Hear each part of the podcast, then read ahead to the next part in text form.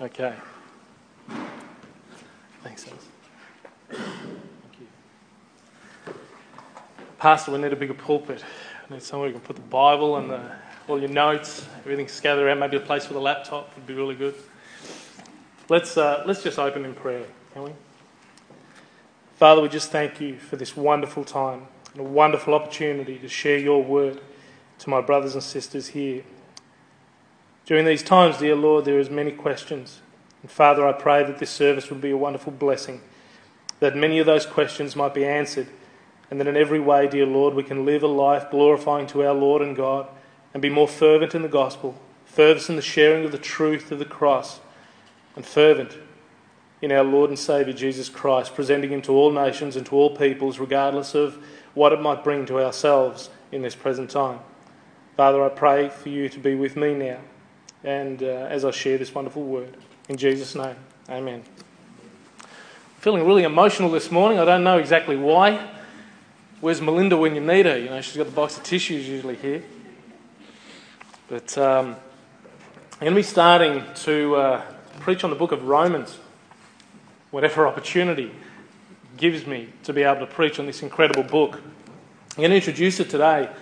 When I started thinking about what I was going to be preaching on, and I thought, yeah, no worries, I'll go through the first chapter. Maybe might need two, two mornings, you know.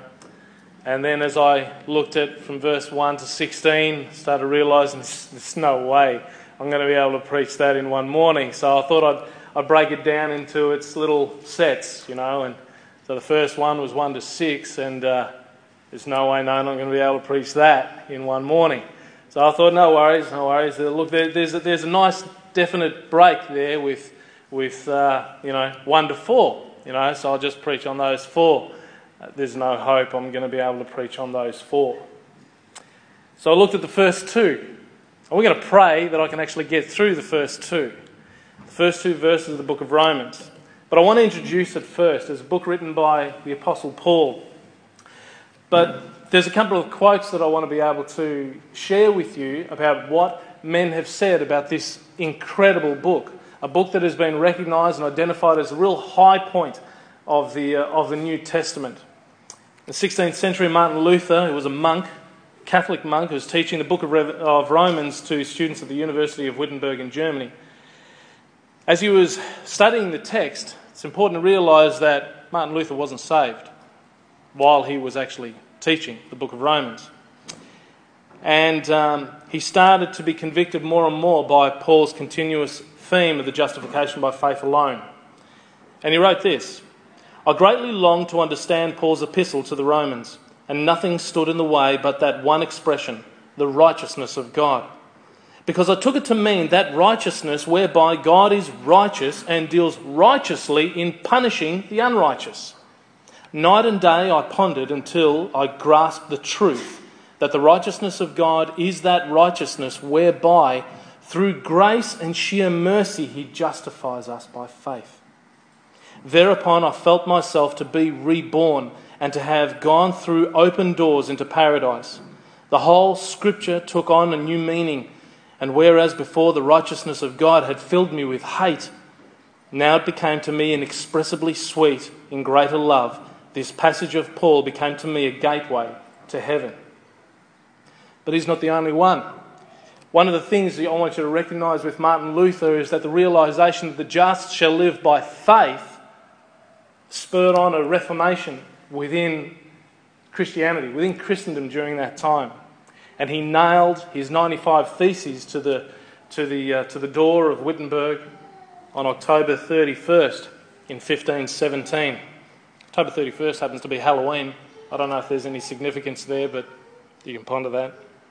Several centuries later, a minister of the Church of England named John Wesley, confused about the meaning of the gospel and was searching for a genuine experience of salvation. John Wesley is an interesting character. He had a massive debate with George Whitefield. George Whitefield already believed what he believed, and they wrote to and fro, and you want to see some of the letters that they wrote to each other. I mean, you know, we're worried about debating theology with people because we don't want to, worry, want to offend anybody. These two men went hanger, hammer and tongs at it, and it was just, it's incredible. Um, one of the letters was by George Whitefield, and it says, uh, No, sir, you mistake. That was the title of it, and it goes into this incredible exposition. It was wonderful. But um, he says this He says, I went unwittingly to a society in Aldersgate Street where one was reading Luther's preface to the Epistle to the Romans. About a quarter before nine, while he was describing the change which God works in the heart through faith in Christ, I felt my heart strangely warmed. I felt I did trust in Christ, Christ alone for my salvation, and an assurance was given me that He had taken away my sins, even mine, and saved me from the law of sin and death. John Calvin said, When anyone gains a knowledge of this epistle, he has an entrance open to him to all the most hidden treasures of Scripture. This is his introduction to the commentaries on the epistle the, of Paul to the Romans. Martin Luther, regarding the same uh, commentary to, his, to, uh, to the epistle of the Romans, said, Romans is the chief part of the New Testament and the very purest gospel. Frederick Godet, the uh, noted Swiss Bible commentator, called Romans the cathedral of Christian faith. William Tyndale, in the entrance to his commentary on the book of Romans, wrote, For as much as this epistle is the principal and most excellent part of the New Testament, and pure evangelion, that is to say, glad tidings, and that we call gospel, and also a light in a way into a whole into the whole scripture, I think it meet that every Christian man not only know it by rote and without the book, but also exercise himself therein ever more continually, and with the daily bread of the soul. No man verily can read it too oft or study it too well, for the more it is studied, the easier it is, the more it is chewed, the pleasanter it is, and the more groundly it is searched, the preciouser things are found in it. So great treasure of spiritual things lieth hid therein. Finally, Donald Grey Barnhouse, and he wrote a five volume book, and it's roughly about that thick if you got them all together. And that's a small one. There's a 10 volume set that somebody else wrote that I can't remember who the author is, but he writes this at the entrance. He says, A scientist may say mother's milk is the purest, is the most perfect food known to man, and may give you an analysis showing all its chemical components, a list of the vitamins it contains, and an estimate of the calories in each given quantity. A baby will take that milk without the remotest knowledge of its content and will grow day by day, smiling and thriving in its ignorance. So it is with the profound truths of the Word of God. Specifically, the book of Romans is what he's relating to. It's been said that Romans will delight the greatest logician and captivate the mind of the consummate genius, yet it will bring tears of the humblest soul and ref- tears to the humblest soul and refreshment to the simplest minds. It will knock you down and then lift you up. It will strip you naked then clothe you with eternal elegance. Incredible. The book of Romans took a Bedford tinker like John Bunyan and turned him into the spiritual giant and literary master who wrote The Pilgrim's Progress and The Holy War. Another author said, The book of Romans is the most complete and penetrating statement of God's divine plan for the redemption that God has given us. The book of Romans indeed contains the greatest concentration of truth found in the Bible and will indeed grow your faith and life without you knowing it. It's been said to have sparked the greatest revivals of all, as well as some of the greatest doctrinal discussions, one of which we're going to touch on this morning, which is implicated in the first verse.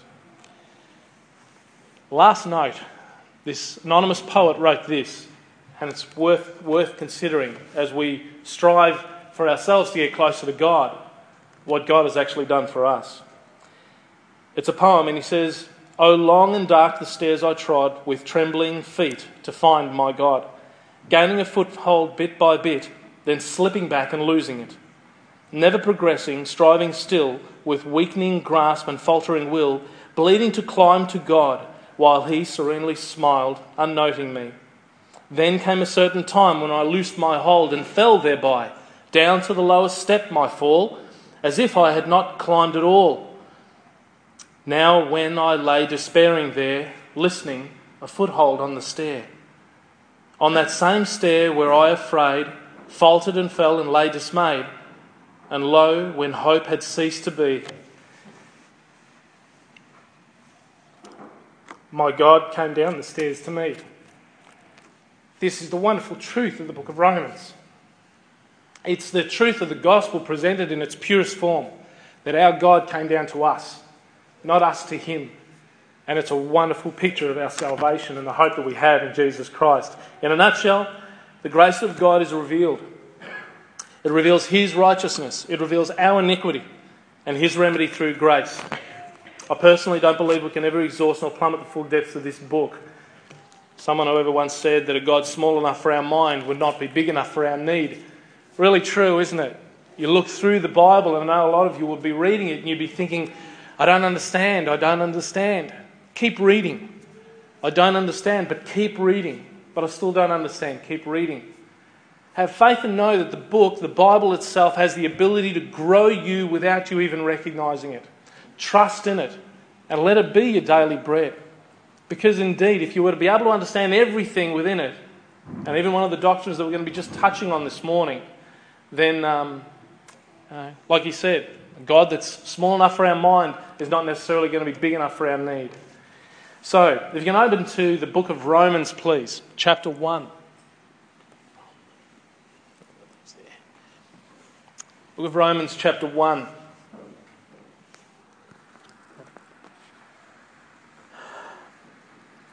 And we're just going to read through to verse 4. So if you found your place, Romans chapter 1.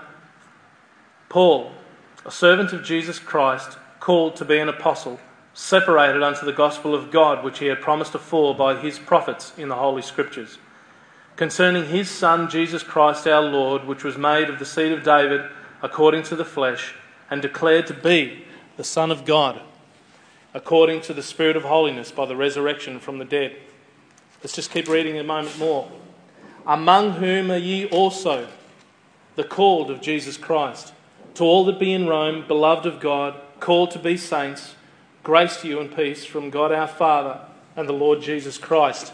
What's incredible is that just within this, within the first four verses of the book of Romans, you've got such a powerhouse of doctrine there's so much already being taught just there within, within the scripture. It's almost like God has said, right, you've read the rest of the book, now's the test. Bring this out, understand it. And it's a challenge right at the very, very beginning. And when you look at it, you think of Paul just for a moment. Paul himself didn't believe that he would be one that should be blessed with any honour. Speaking of himself in 1 Corinthians 15:9, he says, For I am the least of the apostles, but am not meet to be called an apostle because I persecuted the church of God.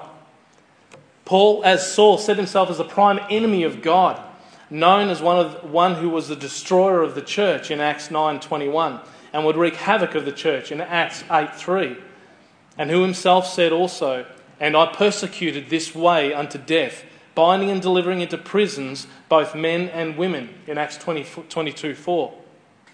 Still speaking of himself, he calls himself the chief of sinners in 1 Timothy 1:15 he says, "And this is a faithful saying and worthy of all acceptation, that Christ Jesus came into the world to save sinners, of whom I am chief." And here we find him called to be an apostle, separated unto the gospel of God. Donald Grey Barnhouse said something really interesting. He said, Let not any man despair.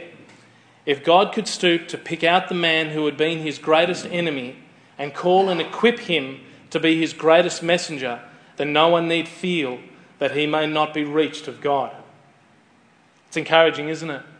You think of the man that was known as the chief of sinners. And notice what he says. He says, I am the chief of sinners. It's spoken in the present tense. And yet, oftentimes, we sit there struggling for ourselves.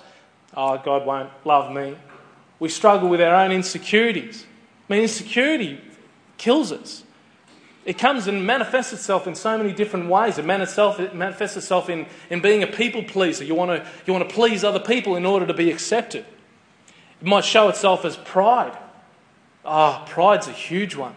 You know, it's one that I struggle with a lot because I have insecurities too. You know, it's, it's forgetting that we have one in whom we are absolutely secure.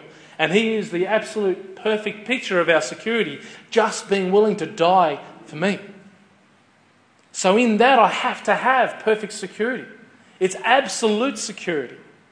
And it's something that we see with Paul. Not even meet to be called an apostle, he says. The chief of sinners, he says. And yet we're here struggling from day to day, worried about who's going to approve of me, who's not going to approve of me, who's going to like me, who's not going to like me. We don't share the gospel because of that very reason, guys. Because of the very reason of our own lack of worth, of self worth. And yeah, indeed, the Bible does. It, it brings out we are indeed the most wretched. You know, Paul talks about that in Romans chapter 7, doesn't he? He says, A wretched man that I am, who shall deliver me from the body of this death? And then he finishes it off with, Thanks be to my Lord and Savior Jesus Christ. You know? You have security in Him. Nothing, nothing can ever take that away. It's security in our Lord and Savior Jesus Christ. It's what He's done, not what, what you've done. You can't do enough good. You just can't. And that's where that poem came in really helpful. But you know, He's the one in the New Testament. There was another high point in the Old Testament. A lot of people claim that the book of Isaiah probably reaches the highest point in the Old Testament as far as its, it's just its depth and its characteristic representations of who God is. And look what Isaiah says about himself. He says, Behold, I am a man of unclean lips, and I dwell among a people of unclean lips. He himself recognized himself not worthy to be even called a prophet in that respect. And yet God had called him. But have a look in two points, we've got Paul, a servant of Jesus Christ. What is a servant? A servant is someone who is willing to serve, yes? But he characteristically names himself that. That is who I am. I am a servant of Jesus Christ. Did that have anything to do with his employment? No. The Bible teaches us that he was a tent maker. He made tents. He did that work to ensure that he provides an income. He didn't want to go through and take funds from the churches because his calling particular was that. Now, the Bible does indeed teach that those that are to preach the gospel are indeed to live off the gospel. We're not taking that away at all. But Paul decided that for he himself, he would not. But he references himself as a servant of Jesus Christ. A lot of you have got different jobs, but are you servants of Jesus Christ? Friends, if you're a Sunday school teacher and you're a legal secretary. What's your job? You're a servant of Jesus Christ. Recognizing the importance of this service is the one that's going to give you the greatest reward for all eternity. Your legal secretary position is going to be one that will sustain you and help, help the family. But your role, your identification is as a servant of Jesus Christ. Even Isaiah the Lord says in Isaiah 6 8, it says, Also I heard the voice of the Lord saying, Whom shall I send? Who will go for us? And then, according to his own free will, according to his own decision, he says, Then said I, Here am I, send me. Wow. I mean, a man thought of himself as a man of unclean lips, dwelling among a people of unclean lips, and yet all he did was put up his hand. I'm not worth anything to myself.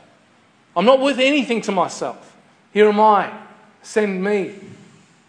Oh, would you? Would you raise your hand and say, Here am I, send me? As Paul, a servant of Jesus Christ. But then, incredibly, moves on from there and it doesn't leave us alone with this. He says, a Paul, Paul, a servant of Jesus Christ, and it says, called to be an apostle, separated unto the gospel of God. We have the introduction of this incredible doctrine a doctrine that we can't fully understand, but you'll know where I'm going as I move on with this. Paul is willingly giving himself completely and fully as a servant, yes? We often recognize that there's some new versions, Bible versions, that call it as a bond slave, or they say that he's a slave of Jesus Christ. No, no, no. A slave is not there under their own will. A bond slave is one that has willingly given himself over. Yes, that's true. In the olden days, we know that one who has reached a particular point in his service to his master at that particular time was set free. But then, willingly, according to his own free will, will then say, No, I'm wanting to serve my master in this house forever. And they would nail his ear to the door of the house. Some of you might have seen the old films, you know, those gypsy looking guys with the big earrings in their ears. These people were looked up to. They were, the, they were the head people within that house as servants, but they willingly gave themselves over. Unfortunately, these new translations make it difficult for us to understand what on earth a bond slave is unless you've got a priest standing in the front here telling you what a bond slave is. But here we have the scripture really plain for us. He's a servant, one who willingly gives himself completely over. And the next portion of the same verse we see he's called to be an apostle, separated unto the gospel of God. So, what's the nature of this calling? So, he's a servant, he's called and separated. This calling is according only to the choosing of Jesus Christ. It's the Lord our Saviour, Jesus Christ, that chooses men. Turn your Bibles to Acts chapter 9, just for a moment. Acts chapter 9.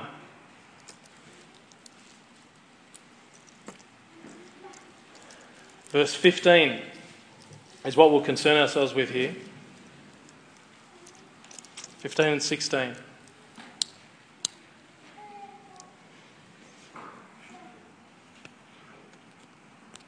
Speaking to Ananias, the Lord says, But the Lord said unto him, Go thy way, for he is a chosen vessel unto me, to bear my name before the Gentiles and kings and the children of Israel. For I will show him how great things he must suffer for my name's sake. He's speaking of the Apostle Paul. This man was a little bit concerned about him because he remembers him as Saul of Tarsus, the one that had actually persecuted the church, the one that took people away. So there was a great deal of fear. But before that, the Lord actually says, For behold, he prayeth. Oh, what a distinction. Lord hears the prayers of Saul of Tarsus, now Paul, or recognized as Paul, identified in Scripture. And he says he's a chosen vessel unto me. And it doesn't stop there. When our Lord Jesus Christ speaks about his disciples in John 15 16, he says, Ye have not chosen me, but I have chosen you and ordained you, that you should go and bring forth fruit, and that your fruit should remain. But Paul here is also separated. He speaks of himself as a separated man. Now remember, when you're separated, you're separated from something to something or you're at least in the motion of moving from something towards something else. The old idea is you can't leave, you can't grab second base without leaving first, and that's very, very true. But in this way, we have Paul separated and separated for a specific purpose. It's a parting of the ways, it's leaving of one to, from another. We see the first time this is mentioned is in uh, Genesis 13, where Lot is separated from Abraham. There's a parting of the ways. But you certainly can't be moving toward another without leaving the one. Have a look at Acts chapter 13. If you've still got your finger in Acts, turn to Acts chapter 13. And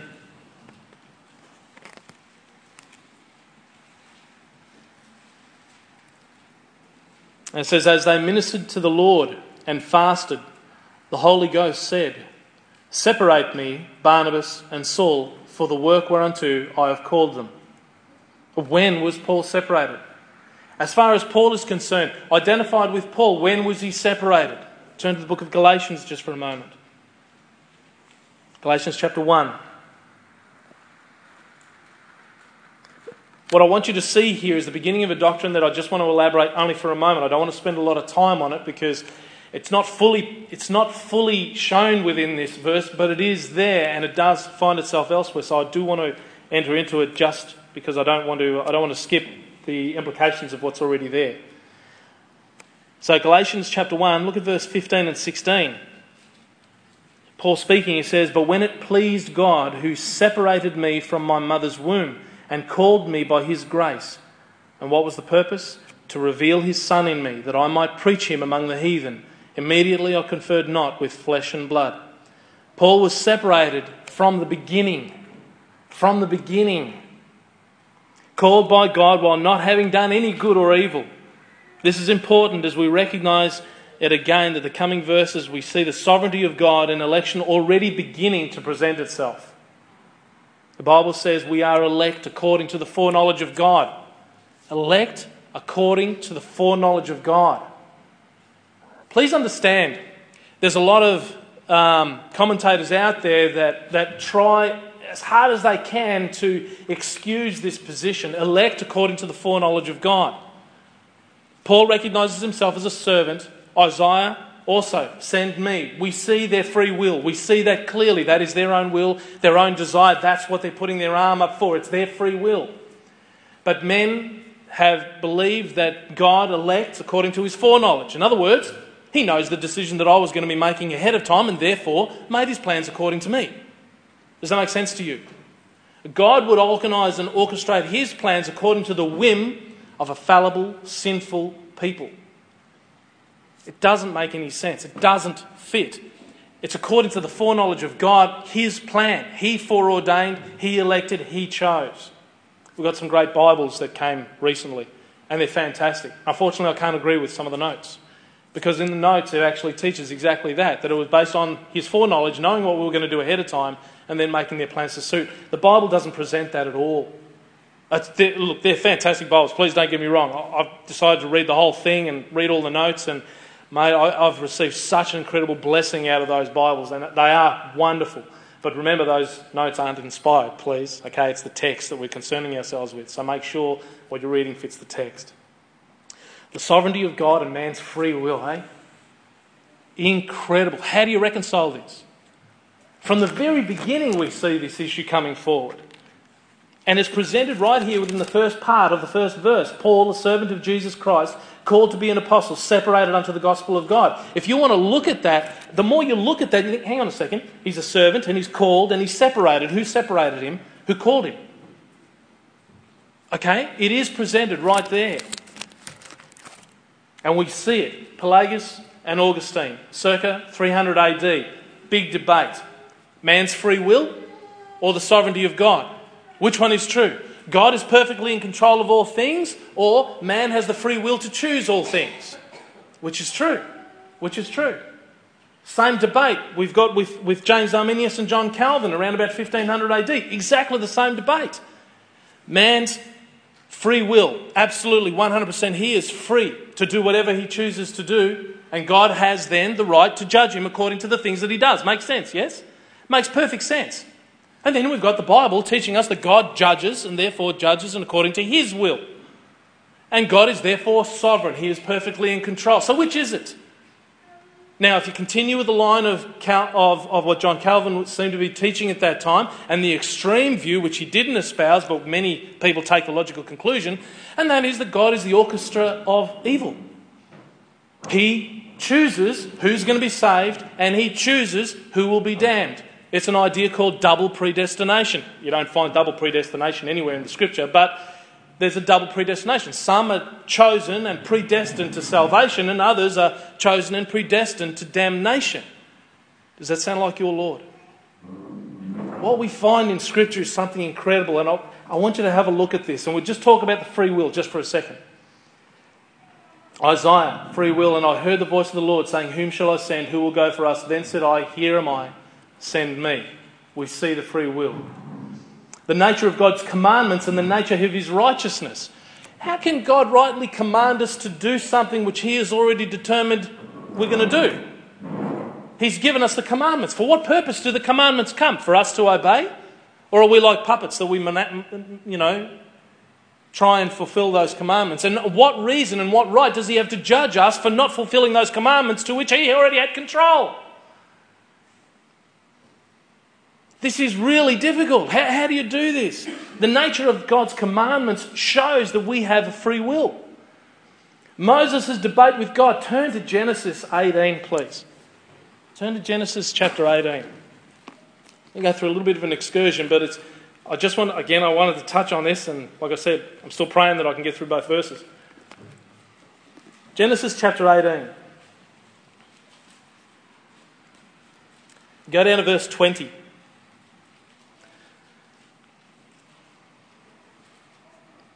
Okay, and the Lord said, Because the cry of Sodom and Gomorrah is great, and because their sin is very grievous, I will go down now and see whether they have done altogether according to the cry of it, which is, Come unto me, and if not, I will know.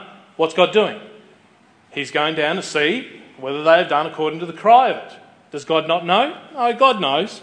God knows, but we have it presented that He's going to be judging according to what He sees.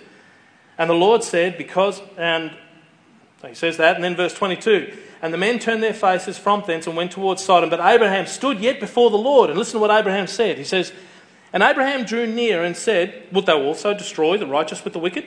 You can almost see his Jewishness coming out here, you know. But have a look at what he says. This is the logic. Look at the logic. I want you to think he's logically making a case here. Okay? Because who? Who's he got in that city? Anyone? Lot. He's got Lot in there. Lot's in there right? So he's trying to make a case here, you know. God's going to, he's going to destroy a city where my, my, uh, my nephew's in there, you know. So he, yeah, he says, you know, he says, um, the wind changed my page. 23. And Abraham drew near and said, Wilt thou also destroy the righteous with the wicked? Peradventure there be fifty righteous within the city. Wilt thou also destroy and not spare the place for the fifty righteous that are therein? That be far from thee to do after this manner, to slay the righteous with the wicked, and that the righteous should be as the wicked, that be far from thee. Shall not the judge of all the earth do right? What's the implication of that? That the judge of all the earth does right, yes? He judges according to the deeds of men, yes? It makes perfect sense. It's clear. That is the nature of my Lord. That is the nature of the God who we worship. When I first came to this church, one of the questions that I asked Pastor Frank was exactly this. The very first question that I asked when he came over to our home was So, what do you reckon? Sovereignty of God, free will. You know what he said? Yes. Okay, so which? Yes. He recognised what I discovered in the scripture as well.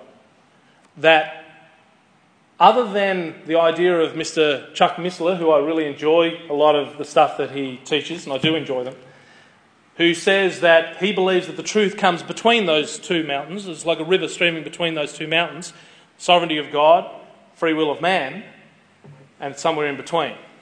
No, it's one mountain. The Bible teaches the sovereignty of God and the free will of man. How do they reconcile? How do they reconcile? Well, one of the things that you're going to discover, turn to Romans chapter 9.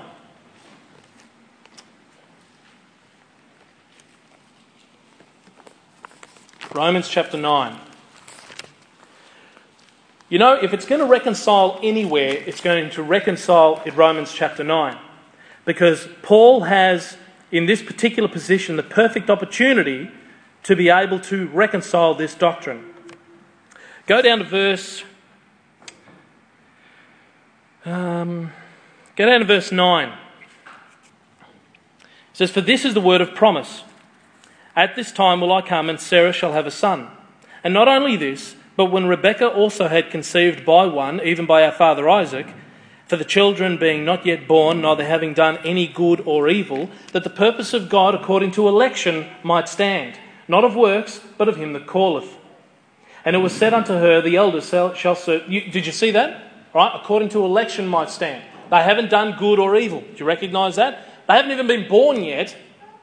And God says in the Old Testament, Jacob have I loved, but Esau have I hated. They haven't even been born yet. Go on, verse 12. And it was said unto the elder serve, to serve the younger. As it is written, Jacob have I loved, but Esau have I hated. What shall we say then? Now, remember the question that you should be having within your mind right now when you recognize the sovereignty of God, you have to have this question in your mind. Paul identifies the question, recognizes the question, doesn't slide over it or go under it. He brings it right out into the open. Have a look at the question. Verse 14. What shall we say then? Is there unrighteousness with God? God forbid. For he saith to Moses, I will have mercy on whom I will have mercy, and I will have compassion on whom I will have compassion. So then, it is not of him that willeth, nor of him that runneth, but of God that sheweth mercy. For the scripture saith unto Pharaoh, Even for this same purpose have I raised thee up, that I might shew my power in thee, and that my name might be declared throughout all the earth. Therefore hath he mercy on whom he will have mercy, and on whom he will he hardeneth. Then thou wilt say unto me, Why does he yet find fault? For who has resisted his will? Do you, do you see the question? Why, can, why does God judge? Why does He yet find fault? Why can He blame me from doing something evil when that's probably His will? And a lot of Christians actually excuse their own activities, thinking that God is the one that's actually causing them to do this. This is no lie. They're excusing their own behaviour, believing that God is the one that's sovereign and in control, and therefore forcing them to sin. But what does the scripture say in James? It actually says, Let no man say when he is tempted, I am tempted of God. For God cannot tempt with evil cannot, be tempted with evil, neither tempteth he any man. So you understand, you can't accept one particular idea without rejecting what the scripture is already teaching. All right? How does he answer this? How does he answer this? You think that now he's going to answer it clearly so we can understand, yes? No. Verse 20. No, but I man. Who art thou that repliest against God? shall the thing form, say to him that formed it, Why hast thou made me thus? Hath not, God, not the potter power over the clay of the same lump to make one vessel unto honour and another unto dishonour? What if God, willing to shew his wrath and to make his power known, endured with much long suffering the vessels of wrath fitted to destruction, and that he might make known the riches of his glory on the vessels of mercy, which he had afore prepared unto glory? Scripture doesn't reconcile it, does it? It doesn't reconcile. That is the clearest position in Scripture. That is the clearest point in the Bible where Paul has the perfect opportunity to reconcile this doctrine of the sovereignty of God and the free will of man. We know that he's sovereign. Jeremiah 25 9. It's incredible. God uses someone to judge Israel, the people of Israel. And he actually calls him his servant. He says, Behold, I will send and take all the families of the north, saith the Lord, and Nebuchadnezzar, the king of Babylon, my servant, and will bring them against this land and against the inhabitants thereof and against all these nations round about, and will utterly destroy them and make them an astonishment and a hissing and a perpetual desolations. God is sovereign. The Bible says, Remember the former things of old. For I am God, and there is none else. I am God, and there is none like me. And then he goes on, he says, Declaring the end from the beginning, and from ancient times things that are not yet done, saying, My counsel shall stand. He says he's bringing a ravenous bird from the east, and the man that executes his counsel from a far country. God is perfectly sovereign. It's presented in Scripture. So the idea of the free will of man subjected to the sovereignty of God doesn't fit. It doesn't fit. You can't have the free will of man and completely ignore the sovereignty of God. How are you going to pray? How are you going to pray? Think about the extreme Calvinist position just for a second, because I want you to recognize that this implicates prayer. Okay? If you're an extreme Calvinist, if you believe that you are predestined to salvation and that God will choose you to damnation as well, how does that affect your prayer life? How are you going to pray for your family? Oh, well, you know, and Pastor Frank mentioned it to me. He was talking to, to a person a while ago. Said, well, you know, if he's predestined, if he's elected, then he'll be saved. Don't have to pray for him. Really? He's not praying for his son because he believes this foolishness that somehow they don't need to be prayed for because he believes the sovereignty of God apart from the free will of man. Okay? So now all of a sudden you can't pray for your family because, hey, God's sovereign, He's in control. What's the point of praying? What's the point of praying? Why pray for the people overseas? Why pray for the people in Japan? If God is only going to do whatever He's going to do anyway, what's the point? Exactly. What happens to a, the prayer life of the Presbyterian that believes this position? What happens to it? It's logical, isn't it? Becomes dwindled. All right, let's have a look at it the other way for a second. What about the prayer life of the man that believes the Arminian position? The free will of man. Free will of man above everything else. What happens to your prayer life exactly? How are you going to pray for your spouse? How are you going to pray for your child? What are you going to do? You're going to interfere with their free will? What are you praying for? Are you praying that God is going to interfere with their free will to draw them unto salvation? Isn't that what Jesus says? No man can come to me unless the Father draw him. And all of a sudden, now you're going to interrupt that free will and pray for him to come to salvation when you know that he has a free will. How are you going to pray? You can't pray, guys. The only position that you can accept is the one the scripture teaches, and don't worry about trying to reconcile it because this side of eternity we can't.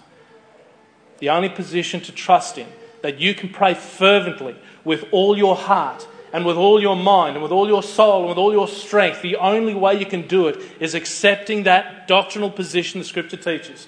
Man has a free will and will be perfectly, wholly, fully, totally accountable.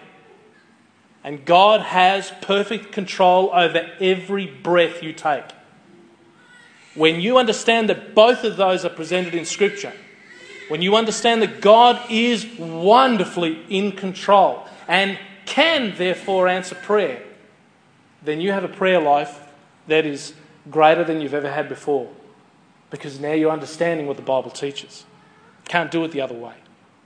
You can't do it the other way. Logically, it's a fallacy. It doesn't work. Now that I've finished with that, I've got 10 minutes to do the next bit. And there's a lot that I could have gone into. I've, I've put so many notes in here, you've got when he's, he's called Cyrus his shepherd. Look at what he's done with Nebuchadnezzar. He's actually said, I'm going to take you away, so I'm going to send a nation to judge you, take you into Babylon, and then I'm going to judge that nation from taking you into Babylon. How does that work? You know? And it goes on. And once you believe this, it's nowhere you can go in Scripture where you don't see man's free will, God's sovereignty. Nowhere you can go. It's all there, it's right through. The title of the message was Absolute Security and Absolute Hope. We have absolute security in the knowledge that God is absolutely able and capable. So, the next part of this, verse 2, verse 2, I want you to notice something that verse 2 is in parentheses. If verse 2 didn't exist, it wouldn't change one thing of that text. Not a single thing. It'll flow perfectly. Paul, the servant of Jesus Christ, called to be an apostle, separated unto the gospel of God, concerning his Son, Jesus Christ our Lord, which was made of the seed of David according to the flesh, etc. You notice? You don't need the parenthesis for the flow. What's the parenthesis there for? It's an explanatory note, it's there for a purpose. Paul, a servant of Jesus Christ, called to be an apostle, separated unto the gospel of God. What's the gospel of God? which he had promised afore by his prophets in the Holy Scriptures. Have a look at this, it's incredible. You've got the promise. What's the message? What's the nature of this message? He says, Paul speaks now about the security of it, right? The security of it, the promise. That's the security. That's the security we have. He also speaks of the antiquity of this message. Promised when? Promised before. Promised afore, it says. So it's the antiquity of the message. We have the security of the message in the promise. We have the antiquity of the message in a four. It was promised a while ago. What's the means of it? By his prophets. That was the means. And what's the authority of it? In the Holy Scriptures. Only two places in the entire Bible the word Holy Scriptures is put together. It's only two places, and it's both by Paul. One's found here, the other one's in 2 Timothy 3.15. 3.25, 3.15. I thought it was 3.15. Might have the wrong note. Where Timothy before knew of the Holy Scriptures. Okay? Which scriptures is he talking about? Old Testament, yeah? That's what he's speaking about. So, first, let's have a look at the antiquity of the gospel. We recognize it's the gospel that must be already ancient. What we're trying to decide here, what we're trying to find out is what is the nature of this gospel. It's the gospel of God. In Acts 17 11, the Bible says that these were more noble than those in Thessalonica. Now, Paul was preaching at this particular point. He was preaching to a people called the Bereans, known as the Bereans. He was preaching in Berea. And he speaks of them and he says, Those were more noble than those in Thessalonica, in that they received the word with all readiness of mind and searched the scriptures daily whether those things were so. They were testing the teaching of the Apostle Paul according to the teaching that they already had in the Old Testament. Tell me the old, old story. This old, old story, this wonderful hymn that we sung, is there, present in the Old Testament. What is that old, old story? In John 5:39 Jesus says, he says, "Search the scriptures, for in them you think you have eternal life, and they are they which testify of me." He's speaking about the gospel. What is the gospel? Or maybe more to the question, who is the gospel? How old is the gospel? Go to Isaiah 53 just for a second. Isaiah Around about 550 BC, 550 BC approximately is when Isaiah was writing.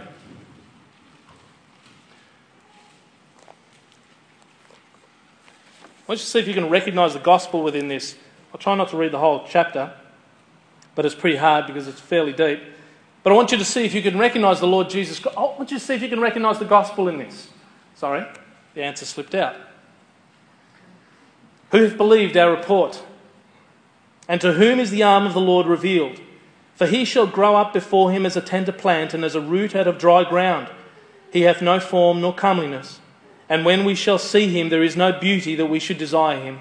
He is despised and rejected of men, a man of sorrows and acquainted with grief. And we hid, as it were, our faces from him. He was despised, and we esteemed him not. Surely he hath borne our griefs and carried our sorrows. Yet we, we, we did esteem him stricken, smitten of God, and afflicted.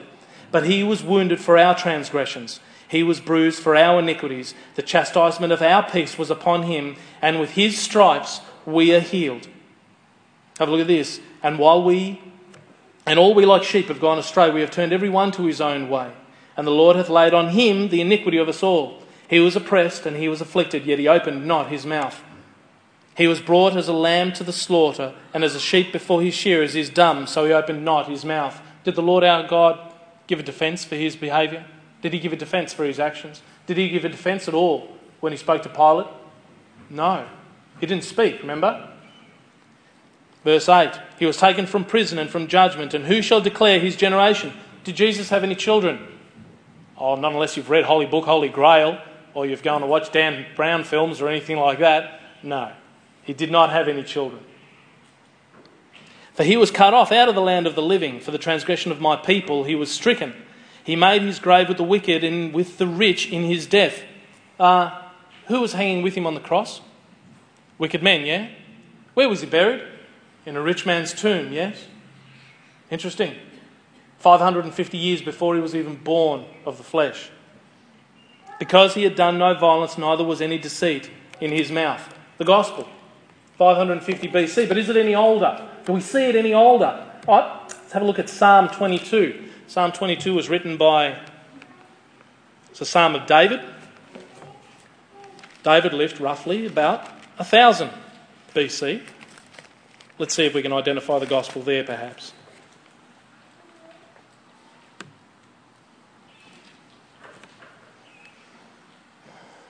Would you have a look at verse 1 for a second? See if you recognise these words. My God, my God, why hast thou forsaken me? Why art thou so far from helping me and from the words of my roaring? My God, my God, why hast thou forsaken me? Go down to verse 7. All they that see me laugh at me, laugh me to scorn. They shoot out the lip, they shake their head, saying, He trusted on the Lord that he would deliver him. Let him deliver him, seeing he delighted in him. Anybody remember the books, the Gospels? the men at the base of the cross, what they said to the Lord Jesus Christ while he was hanging there. Have a look at verse 12. We'll go 12 to 18. Many bulls have compassed me, strong bulls of Bashan have beset me round. That's also in there. They gaped upon me with their mouths as ravening and roaring lion. I am poured out like water, and all my bones are out of joint. My heart is like wax. It is melted in the midst of my bowels. My strength is dried up like a potsherd, and my tongue cleaveth to my jaws. Did the Lord not say, I thirst? And thou hast brought me into the dust of the earth, for dogs have compassed me, and in the assembly of the wicked have enclosed me. They pierced my hands and my feet. 600 years before the invention of crucifixion, we have an interesting hint of it here. They pierced my hands and my feet. I, I, can, I, may tell all my bones, they look and stare upon me. They part my garments among them and cast lots upon my vesture. Incredible, isn't it? How old is the gospel? How old is the gospel? Who is the gospel? Is it any older? All right. The Lord said it was older. He said in John 5:46, he says, "For you believed Moses, you would also believe me, for he wrote of me." Well, let's have a look. Let's go to Deuteronomy chapter 18. Moses wrote around about 1400 BC approximately 1400 BC. Go to the book of Deuteronomy. This is a time now where you guys are all starting to realize you really need tabs for your Bibles. 18 and verse 15.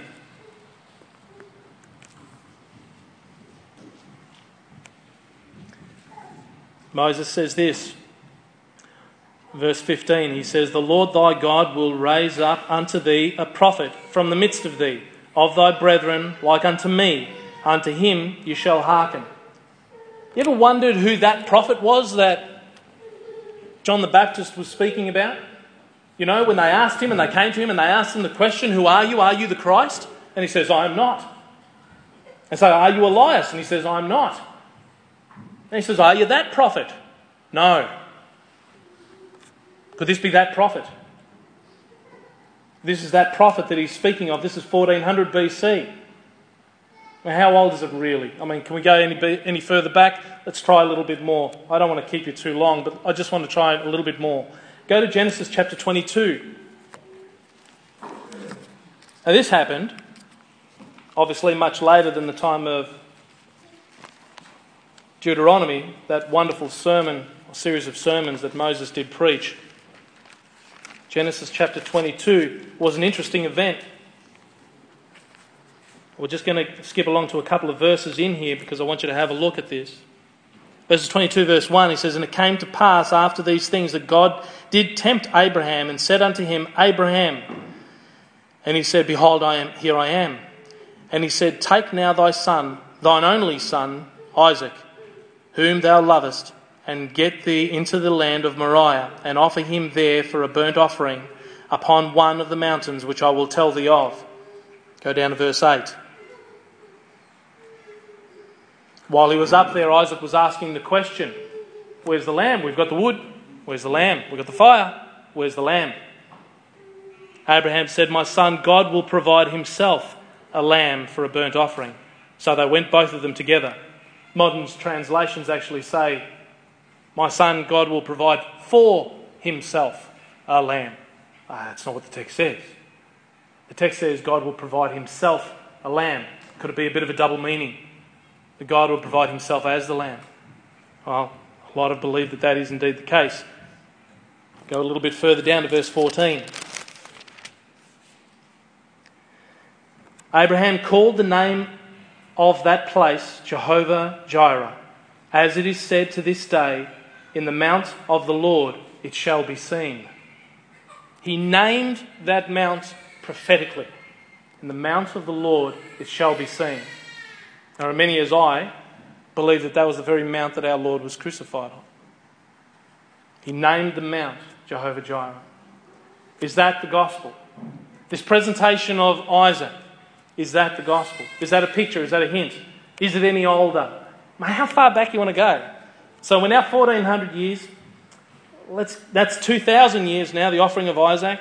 All right, let's go to the last place that I want to look at. I want you to understand something.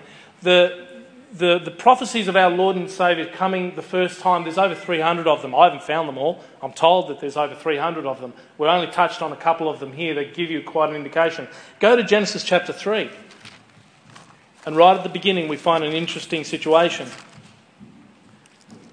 where our Lord, our God, is casting judgment upon those that have deliberately disobeyed him and the woman that was deceived. And now he's speaking and he's addressing himself to the serpent himself.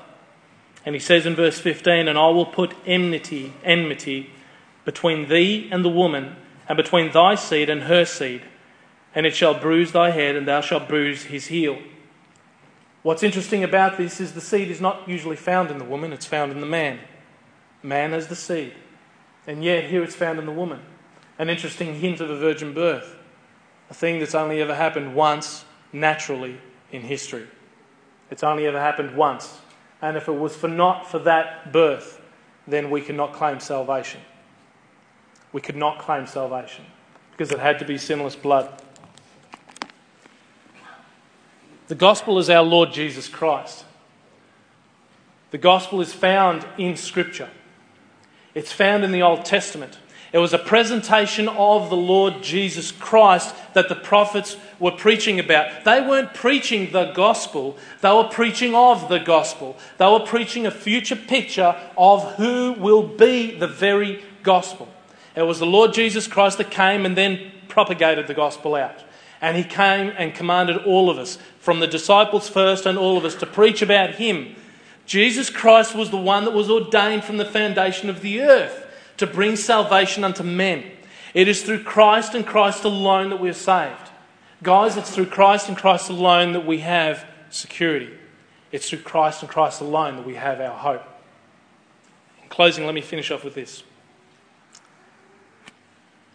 Yesterday we saw the impact of less than three minutes of movement within the crust of the earth.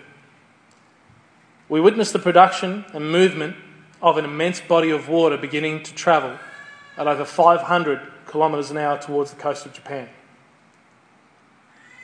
Its impact tossed one ton vehicles around like toys and reduced what appeared solid buildings into matchsticks. If any of you guys watch those videos, you know exactly what I'm talking about. It was unbelievable, absolutely unbelievable to watch those things actually occurring before our eyes. Of course, Japan's got the technology with the helicopters and some of these phones to basically take video anywhere. And we saw it so clearly the devastation.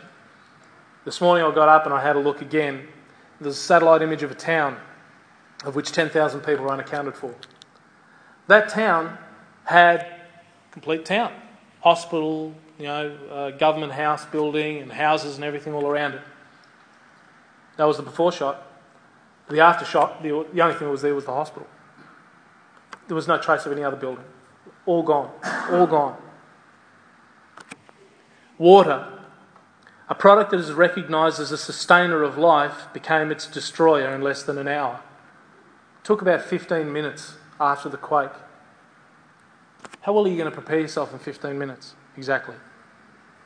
Think about what it's going to take for you to think about what you need to bring with you, even if you had the warning. They would have had the warning, they would have had the warning only as much as the earthquake was concerned. But many would have been ignorant to the tsunami, even though they are well prepared over there, so perhaps many did know that it was going to be coming. What are the first things you're going to think of? You're going to be thinking about getting your kids together and your family together. And a lot of us are also then going to be going back. We want to get our photos We want to get anything that we have of value, store them in the car. Think about how much time it's taking for that to happen. This tsunami was rolling in at 500 plus kilometres an hour until it hit the shallow waters where it started to slow down. There is no security found in this world. Our comfort, our way of life can shift in a moment, whether it be an earthquake or a car crash, a tsunami or a drug overdose a cyclone or an illness. If we put our trust in this life only, we are of all men most miserable. Our trust and our hope is in the Lord Jesus Christ. Our faith, everything we stand for. We don't get together on Sunday mornings and just nick off, go home, and we live for ourselves the rest of the time. What are you doing? Completely wasting your time. You, you don't realize Pastor Frank doesn't get up here to preach every morning and every Sunday morning, or Alan or myself, you know, just to get the Sunday out of the way with. We keep teaching the same thing that hope is found in Scripture. All your hope is found in the Word of God. We keep teaching the same thing. How many of you believe it? Really believe it? Do you read every day? Do you read for an hour a day? Now, don't give me this 15 minute stuff, please. A chapter? You're going to read a chapter. Guys, I, I don't believe in just reading a chapter. How are you going to get the meat in the Word of God if you're just going to be reading a chapter a day? It doesn't take long. And I know, I'm in business myself. I struggle five days a week because I somehow have to focus on my business and I've got to be remembering the Lord during this time and I'm wanting to do the same at the same time, you know, and it's really hard. So I've got the business that I've got to work through the day, so I try and get up a bit earlier. I can spend time with the Lord every morning. An hour, an hour reading scripture, maybe, maybe, maybe think about flicking off the entertainment read an hour of the Word of God. Do you think maybe read Romans takes an hour and a half? You can go through the entire book of Romans in an hour and a half. You want to read the Bible? 70 hours, guys. 70 hours. Oh, no, no, no, no, no. It's at least a thousand. No. It takes 70 hours to read through the Bible if you're reading at the same speed that you can speak. Last point.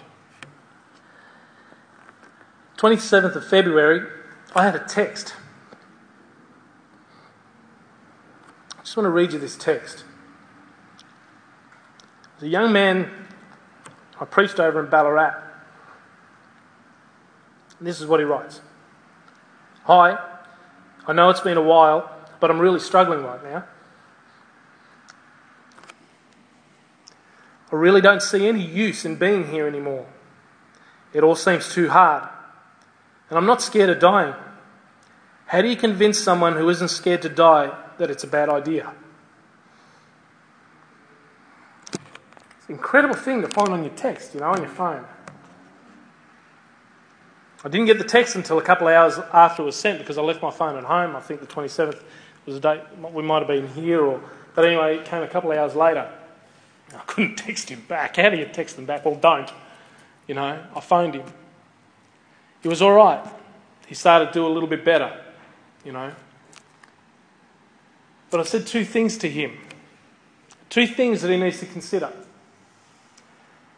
Just because you have peace on this side of life that dying is going to be okay doesn't necessarily mean that if you take your own life, it's going to be all over. Peace on this side of death is no assurance that the other side will not be perpetual torment for the rest of your existence if you decide to take your own life. That was point number one. Point number two while there's breath in you, there's always hope. There's always hope. What are you putting your hope in? You're putting your hope in the one that doesn't change? Are you putting your hope in the one that made promises from 4,000 years ago and is capable of making it come to be? Are you putting the promise in the one that has not changed nor ever will change? Are you putting in the promise in the one that says, I have loved you and I love you and my son is given to you? That you will have salvation, that you would have hope. You're putting your hope in being accepted by men this side of death. Ah, if you want to please men, you're not going to please God. And if you're going to be putting your hope in this side of death, guys, you're missing out on the greatest hope and the greatest joy that you can ever have, the greatest security. You could walk down the street with a wheelbarrow filled with your possessions, whistling for joy, while the rich man looks out of his window thinking, What's he got that I don't? Let's pray. Father, we thank you. We thank you so much for your words. We thank you for the wonderful joy and the wonderful truth of Scripture. We thank you, dear Lord, that your hope is given unto us if we are indeed born again, if we are saved by the Spirit of God. We have that solid rock and that solid faith and the truth of the Lord Jesus Christ, the one who has promised that he will never leave us nor forsake us, the one that has promised to us that everything that he begins, he finishes and completes, and the one that says to us in every way, and we know that all things work together for good to them that love God, to them who are the called according to his purpose. Father, we know that we have that salvation. Let us, with our own time, dear Lord, go away from today and live for you and share this gospel to all people, but indeed that we ourselves will continue to be changed. Father, we thank you for the challenge and we thank you, dear Lord, for the wonderful joy of knowing our Lord and Saviour Jesus Christ.